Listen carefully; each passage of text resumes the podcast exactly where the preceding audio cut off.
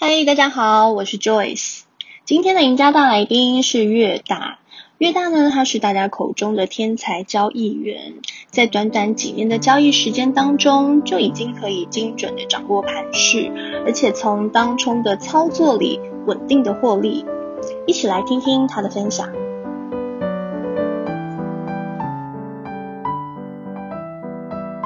月大在吗？嗨，嗨，大家的启蒙老师，大家对于你的PP 都非常的赞赏，觉得对啊，谢谢，觉得开启了很多人的视野。对，但是我写的东西在理解的层面对新手来讲，我觉得是没有这么的友善啦，因为他就是要去累积经验才能慢慢看懂到底想要表达什么东西啊。对，你刚开始接触当冲的人就可能完全会看不懂里面的内容啦，我自己是这样觉得。我是觉得看得懂但做不到，就是我上次有提到，就是很像老师都跟你说今天的考试要考什么，可是你还是写不出答案。主要就是判断上速度的问题啦，因为如果还不太熟悉这种就日内波的思考逻辑，你可能就是要想很久才会想得出现在到底是正在发生什么事情。但是盘面它就一直在动来动去动来动去嘛，对，你金额就打进去的时候思考力就会降低啊，那你要在那种状态下又去做一个比较全局观的思考，就会蛮难的啦。就是可能你收盘之后去想，那时候看就觉得好像这样子很合理，但是那时候不知道为什么就是想不到。对，我有时候我到现在有时候还是会发生这种事情，就觉得很不可思议，那个当下我怎么会有些东西明明发生了，但是我没有看出来。对，那你在当下都在看些什么？我的盘面主要就是一些个股的走势图，对，就是放了一大堆走势图，然后再来就是台指跟柜买嘛，大概就这样子而已。那一大堆的走势图是他的兄弟姐妹吗？对啊，就看我最近是专注在哪一个战场里面，就会把相关的东西都摆出来。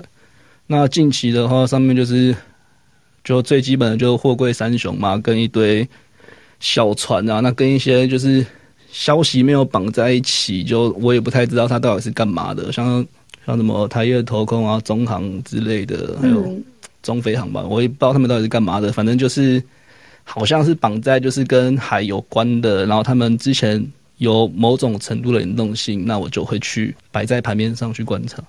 那所以你会观察，但有时候联动有时候不联动，那这种东西你去怎么去判断今天就是要做谁，或者是它联动或不联动的时候你要做什么样的反应？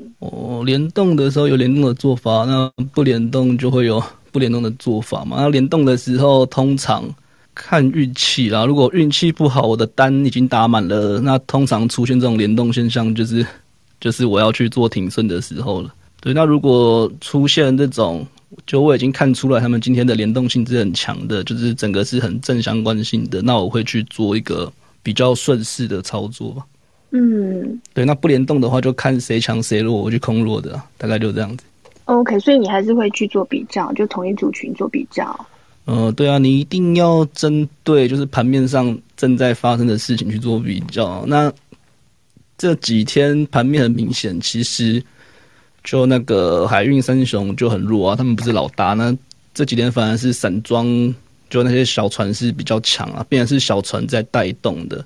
那所以你变成是看三雄的状况去空小船，那可能会受伤。那这个局面应该是要反过来，你要看散装的动态，然后决定去怎么空这个货柜三雄吧。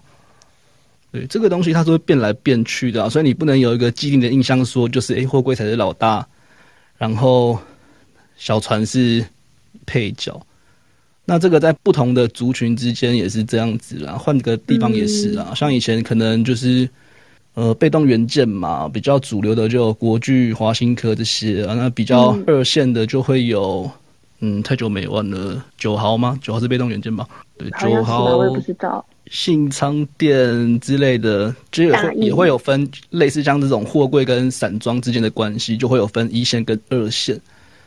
那我个人就是蛮注重这种一二线之间的互动关系。那你会在盘后去分析，再重新检讨分析，就是今天发生的事情，但我没有注意到的，会稍微想一下，但是我没有在做记录。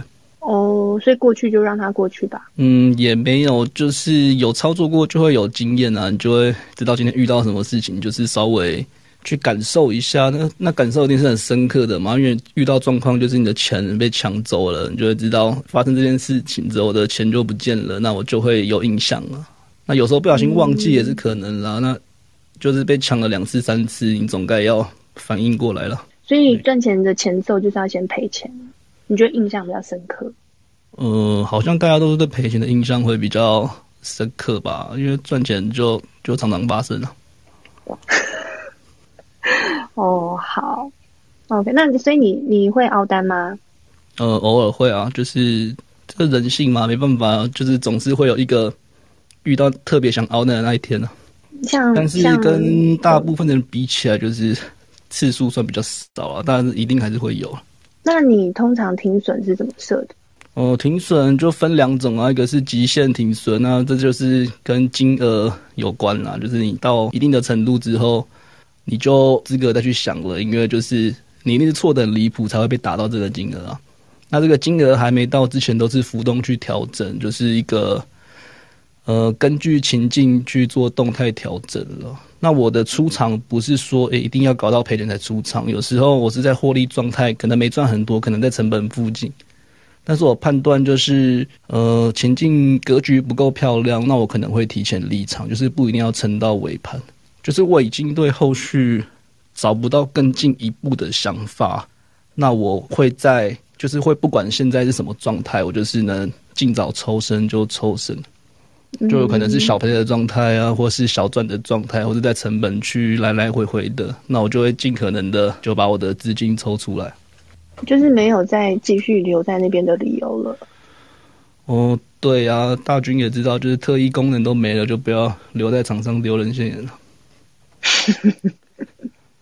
哦，对，就是持你手上持有一个多单或者持有一个空单，那你就是希望他会帮你赚钱嘛？对，那连你自己都想不到为什么这笔单会帮你赚钱的时候，那你为什么要抱着？那你在什么样的情境之下会加码？就是你这边是没有继续留在这边的理由，那你有加码的理由吗？通常加码，我其实很少在做加码，因为我自己对加码跟摊平这2个东西是分开看，加码跟分批是分开看的。对，加码是我觉得就我今天的部位已经打的差不多了，然后跟我的成本已经拉开好几趴，对，还有心情的时候才会去做加码。那一般来讲，我是在分批，就是我也是，就是会点一大堆价位，就是打了一整个区块吧。就可能目标的压力区上面打一点，下面打一点，中间打一点，对，就会在那个范围内慢慢的把我的单去塞满，去建立好。对啊，就是看当下的那种速度感啊，就是还有那个价格到底还算能不能接受。那像今天阳明比较关键，大概就130附近吧。所以你会在130的附近，上面1-2个 tick， 下面1-2个 tick 建立部位。可以不要上去是最好啊，但是它就是上去了，没办法，所以就是继续弄。那我今天应该是最高的空到 130.5 吧，有点忘记了，就是 129、129.5、130、130.5 全都有空啊。OK， 所以你就在那附近建立好，然后就等它跑。哦，对啊，就是看它要跑去哪里。那这种你停损怎么设？这种如果打满的话，我会看，就是我觉得三雄可能要飙车了，我就要赶快走啊。那我今天是抓，我今天其实差点被逼到极限了。那我最后的防线是抓长龙的134啊，因为一早其实阳明是最弱的，它没有过高。那后半场大概10点多吧，就是万海在带动的那一段，万海自己冲了 1.5% 左右吧，我记得就是过了当时新高，拉了 1.5%， 然后阳明过了2个 tick，但是长荣就是在134一直过不了。那如果连长荣都开始要去反映这个气势，那我那边一定就会开始去做减码，就是随时准备要落跑了。嗯，对。那我觉得今天在尾盘之前啦，我是完全不是那么的担心会发生这件事情，因为我觉得要过的几率，就在进入一点之前啦，我的判断是今天他们要就是飙车的几率是蛮低的，所以我就是一直留到尾盘才出场。嗯，对，也没什么赚赔，就是在成本附近就是没戏了，因为今天走那个比较小的区间震荡啊，就是在我成本附近出掉了。对，还要有出掉，不然后面又被拉上去。所以就是你那时候也是觉得没有理由再继续在场内，那你会全部出场吗？还是你会留个几张？我今天是都已经到1点多了，那个时候我就是全部都出掉了，因为就已经没有时间去发展行情了。嗯，那尾盘的行情可能会很大，那我不知道是哪一边啊，所以就是反正时间到了就收工。我很少会留到1点之后的。嗯 ，OK。那今天就是除了长荣134以外，还有搭配就是台指的相对强弱判断了，因为很明显它就是台指它是在差不多范围的地方做震荡，但是他们另外三雄的震荡格局其实是就是有慢慢的往下一截了，就是它在我自己解读是比较相对弱势的，所以我才会一直到尾盘，就是时间到了我才离开。OK， 所以它如果没有那种突然瞬间拉上去那种，你会被抖出去吗？嗯，会啊。我其实这一次就这礼拜蛮有趣的，礼拜3、4、5万海都是在差不多的时间点去创盘中新高。嗯，对。那我礼拜3那一天是落跑了，就是停损。嗯，对。那我昨天也是遇到万海创盘中新高，但是我没有停损。那我今天也是遇到万海创盘中新高，然后我也没有停损，还在继续加部位。对，那对呀，为什么有时候你停损，有时候不停损？就是盘面气势的解读啊，因为礼拜3那个明显就超强的，就是那时候是台指连杀之后反转的第一天。那这种连杀行情，第一天就是台指有在拉下影，创盘中新高，然后那一瞬间你会看到盘面上很多东西都在喷了。对，嗯，如果你比较有经验的话，对于那种气氛你会很敏锐，你就知道今天你坐错边这个很难有搞头了，就是太强了。敏锐哦，我觉得女生对很多事情都很敏锐，但是对盘势好像没有那么敏锐。应该是要累积就是对一种走势的经验吧，因为这种台子已经连杀十几天也蛮可怜的，你给它反弹一天其实也蛮合理的啊。然后那一天预估量是有放大的，然后走势是很整齐的，全部先出现急杀，然后慢慢 V 上去。对， V 上去的那个过程可能还有模糊的空间，但是出现这种连杀局，带量翻上去，然后还一堆东西都创了当日的新高。对，那一刻我就已经就信心崩溃，我就东西丢，我就走了。对，那礼拜四情况不一样，礼拜四就是很明显不同步了，只剩下一些散装的小船比较强啦，像是中航、四维航之类的，那三雄就很弱。嗯，对。那今天的盘面一早跟我觉得跟昨天还蛮像的，但是就是后续就不强不弱，就卡在中间。所以像就是你会你也会参考前一天发生的事情，对不对？应该是说近期啦，就是可能就是类似抓一个季节吧，我会判断说目前的盘面大概是。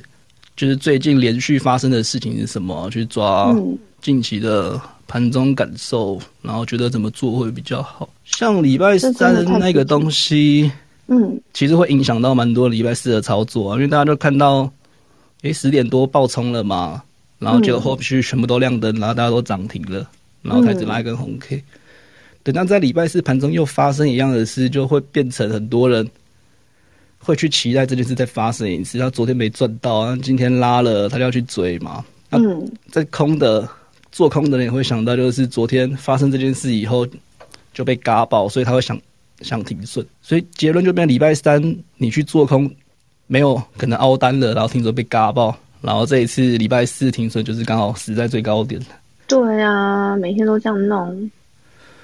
应该说这种连涨的格局，它比较容易是发生在那种上档无压的多头格局。那现在很明显不是啊，现行很空嘞。虽然礼拜三才拉了一根长黑，但是五日线还在下弯，颈线也还压着，就是它没有再带很大量的话，其实你要连续两天发生这个现象，它的几率是比较低的啊。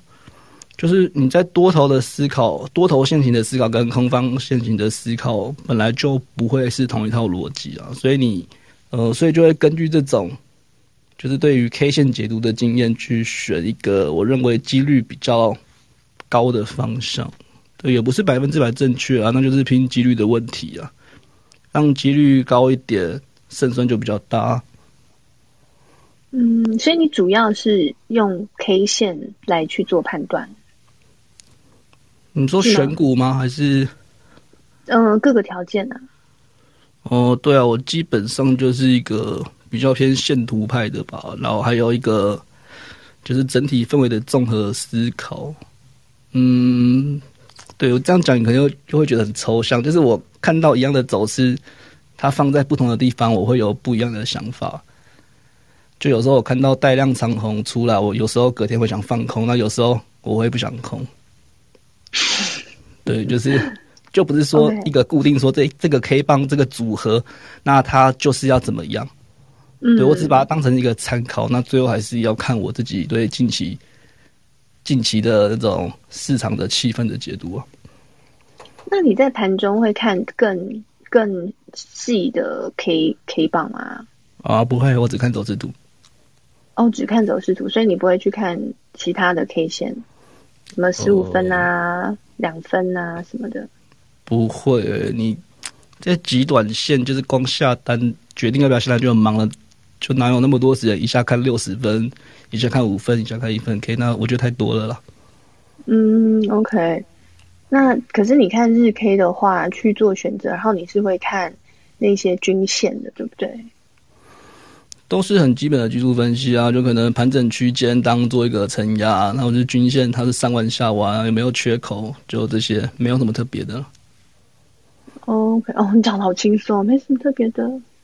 没有，这真的是很基本的，因为我从来不会讲那一些很就听起来很强的专有名词吧，就什么大波浪、小波浪，一波有一波波浪 ，A 波有 A 波里面有一个 A 波浪、B 波浪。对，或是什么葛兰 B 法则，像我之前就听过有人在教当冲，他在讲葛兰 B， 我就想这东西到底是要怎么用？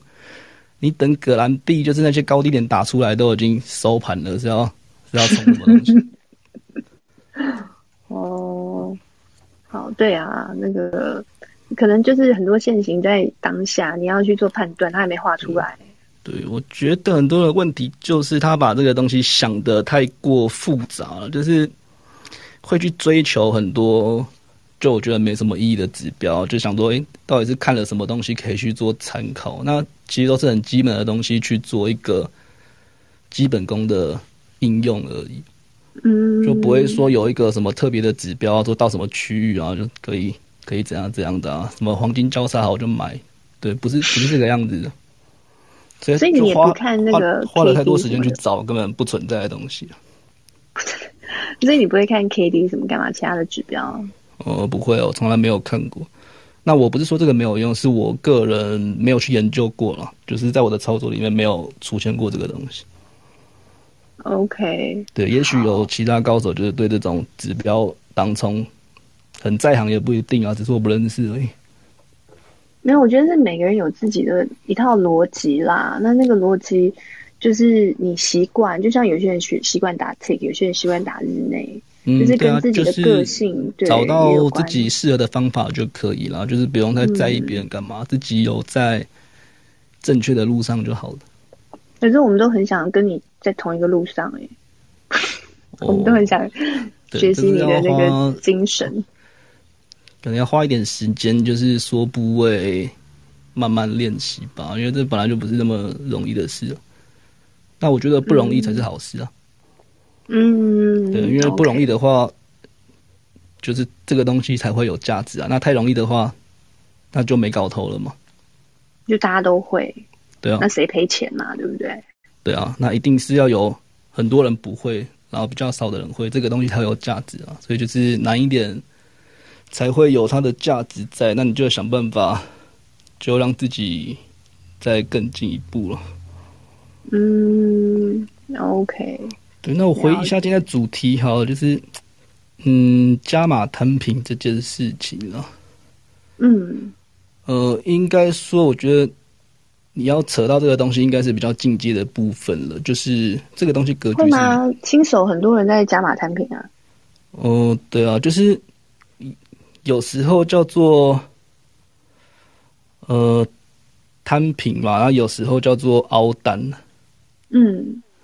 对，就是怎么去分辨？我觉得你要知道自己在干嘛。你不知道的话，就是在，你在一个亏损状态之下，你决定要去追加部位，那很重要的一点就是你要很清楚明白的说出来，为什么做这件事我会有胜算？诶，我已经承受亏损了，走势跟我看的相反了。诶，我不停损，我还把部位加大，那我是看到了什么现象？在我过去的经验里面，有没有办法解释出来？为什么我觉得他之后有机会往我要的方向走？对，如果你过去有这种经验，你有一个策略，你知道你在干嘛，那这个，对，我会教他说是战略性优化成本啊。那这本来就是操作的一部分。但你盘面上你找不到胜算，你想不出理由，你不知道你为什么要做这件事，你只是觉得这个亏损我没有办法承受，那我这个单加下去，最后我就是走势反转的时候，我的获利会比较快被，我的亏损会比较快被打消。你是因为这个理由去做这件事的话，这个就叫做凹单啊，就是你有没有办法解释你自己在干嘛？我觉得最大的差别就是在这里。那你对格局没有想法，我觉得就是先把一些小东西的基本功打好了，就是可能就是几个 tick， 好，那或是1%2%，就设定一个自己的极限风控。然后就是乖乖的去做这种比较基本功的操作方式，至少可以让你活比较久啊。因为如果你一直在一些基本功不足的状态下，一直想要尝试去在亏损状态加码，我个人不是这么的建议啊。因为这种东西，你只要抽到那种千王级走势，要错一次，可能损失就是5%甚至10%以上了。甚至就是直接被锁涨停，然后又被带到就是更遥远的地方去，就是也没有办法预测回到哪里了。嗯，对，就是反正经验不够的话，新手一定会有一个比较小单的时期啊，就是1张2张，就玩起来比较不那么痛的金额。那这个时候就不要想太复杂的事情，你先把一个比较基本的东西稳扎稳打好。反正就是风控到了你就先损，就做好这件事情，然后再去慢慢累积经验啊。你活得久，就会慢慢就会有想法嘛。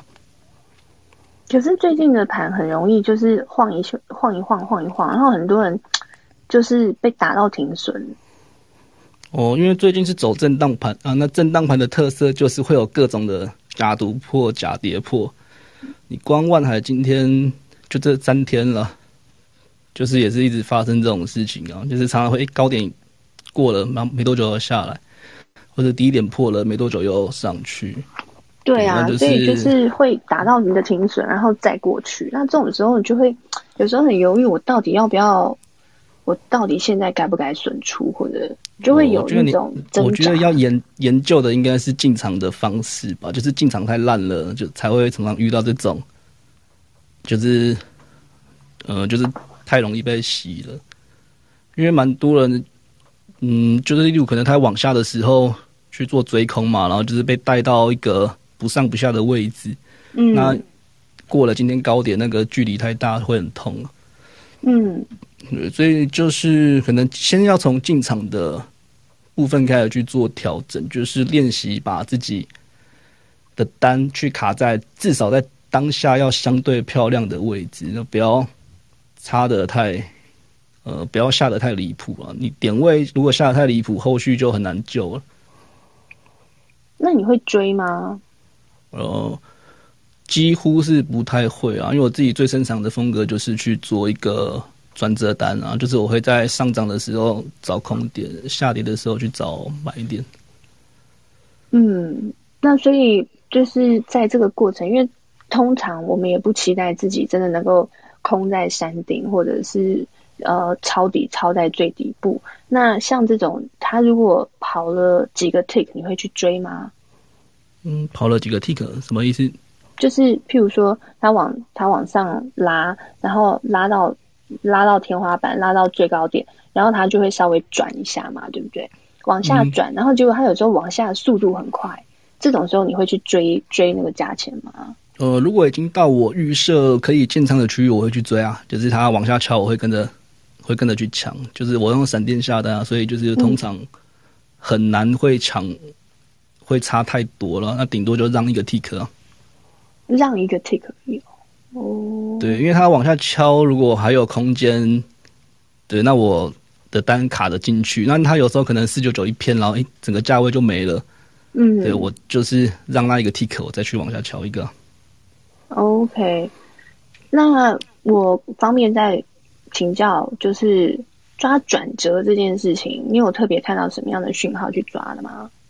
速度感啊，就是至少要能引发市场情绪的速度感啊，就不是说499敲一个然后就没了，就是它要连续的推升到一个程度，你会看走势图的下面那个成交量开始变比较大根了，就拍了好几根长的，对，然后就是会让你觉得好像你再不买就要涨停了，会很想去追啊，或者是说你有一个空单在那边，觉得再不走就要被弄死了，就是会至少要能引发情绪，投资人情绪反应的那一种等级，那我觉得会比较好抓，就不是说就随随便便拉一两个 tick 就算一个接近点。那像今天就是万海10点过高那一波，就是一个，我觉得还蛮好抓到转折的时机啊。嗯，所以就是在一个情绪里面，就是让别人很想去追，然后你就会觉得那时候该转了。还是要看情况，那有时候就是我判断真的太强了，我也不会去追这个东西。是它发生这件事，但我认为就是它还是有一个空方条件在的，就是它可能是在某一个压力区发生这件事情，或是只有他发生这件事情，跟他同族群的一些废物小伙伴都没有反应。嗯，对，我会去观察有这种现象。那如果他真的是很强势的过高，台子也过高，贵买也过高，你全部能看到的东西全部都在过高，那这个我傻了才会去抓这个转折。OK， 所以你的萤幕要很多个，你就同时去观察其他在干嘛。嗯，对，我是同时会观察蛮多档的走势的。嗯，那也不仅只观察一个族群哦，因为像前阵子会有一个现象，就是电子跟传产的资金跷跷板。嗯，就是传产弱，电子就强，那电子弱，对，就是他们会有一个资金跑来跑去的现象，会有一强一弱。嗯，所以我在空传的时候，我会很关心电子，然后电子很强，那我这个传就会空得更安心。嗯，但最近就是走双杀盘了，所以电子股的部分我就没有放那么多了。嗯 ，OK， 所以你就是真的要对于整个盘势，然后整个资金轮动那些都要很敏锐耶。嗯，对啊，那最基本的你可能就是去抓个支撑压力，就守一个相对合理的范围，然后可以承受的亏损，就是先用这种比较固定的逻辑去做吧。嗯 ，OK。对，但是这个逻辑对新手最大的问题就是说，哦，假设我一个压力在130，嗯，但是有时候它可能到129或128.5就下去了，它就空不到啊。那有时候可能空130，嗯，好，真的到了，好，结果像今天阳明一样穿到了131、131.5，然后它就被洗掉，然后洗掉之后又下去。嗯，他会在这个附近一直遇到这个事情。那你如果只会看价格的话，就是这种固定价格逻辑去操作，你会没有办法减低这件事的几率了，就是没有进场到压力区附近，没有进场到，或是压力被突破一点点被洗掉。那你对盘势是比较有经验的话，你可以在那个合理的价格带附近操作更好。就是说它可能还来不及碰到，但我判断力道已经不足了，我会提早进场，或是做判断就是短线的力道还在，我可以再撑一下，对，等它敲高一点我再去进场。那或是我已经不小心进场了，它又在往上，那我也可以去判断说这个时候我到底是要损还是要忍还是要继续建仓。对，差别就是在这边吧。对啊，就是在这。嗯，那我自己是觉得我已经把东西都讲得蛮清楚的，因为我的进出基本上我就在我的分享里面都是讲得出理由的，就是对，这是我对自己的要求啦，我从来不会跟别人说盘感这两个字。嗯，对，进场是有一个当下我看到什么，那出场也一定会是说有一个理由在的，不会说靠感觉，好像要下去了，好像要上去了。嗯，对，那这个东西就是，那真的就是天分，他没有办法学习啊。那我自己是不会讲这个东西，我一定是会，就是你只要有问啊，我会交代的出来，我当下是用什么逻辑去做这个动作。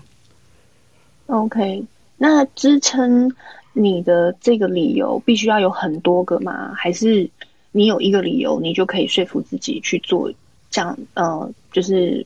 任何一个动作，任何一个决定，当然是越多越好啊。可是，譬如说，有时候就是一个大盘很弱，我看它很弱，所以我就留着。像这样，就是只有一个理由，单一理由去支撑的这种，跟、对啊，你会因为单一理由而有时候也会啊，就是只要有理由让我去做这件事，那我觉得条件允许，我会去试试看。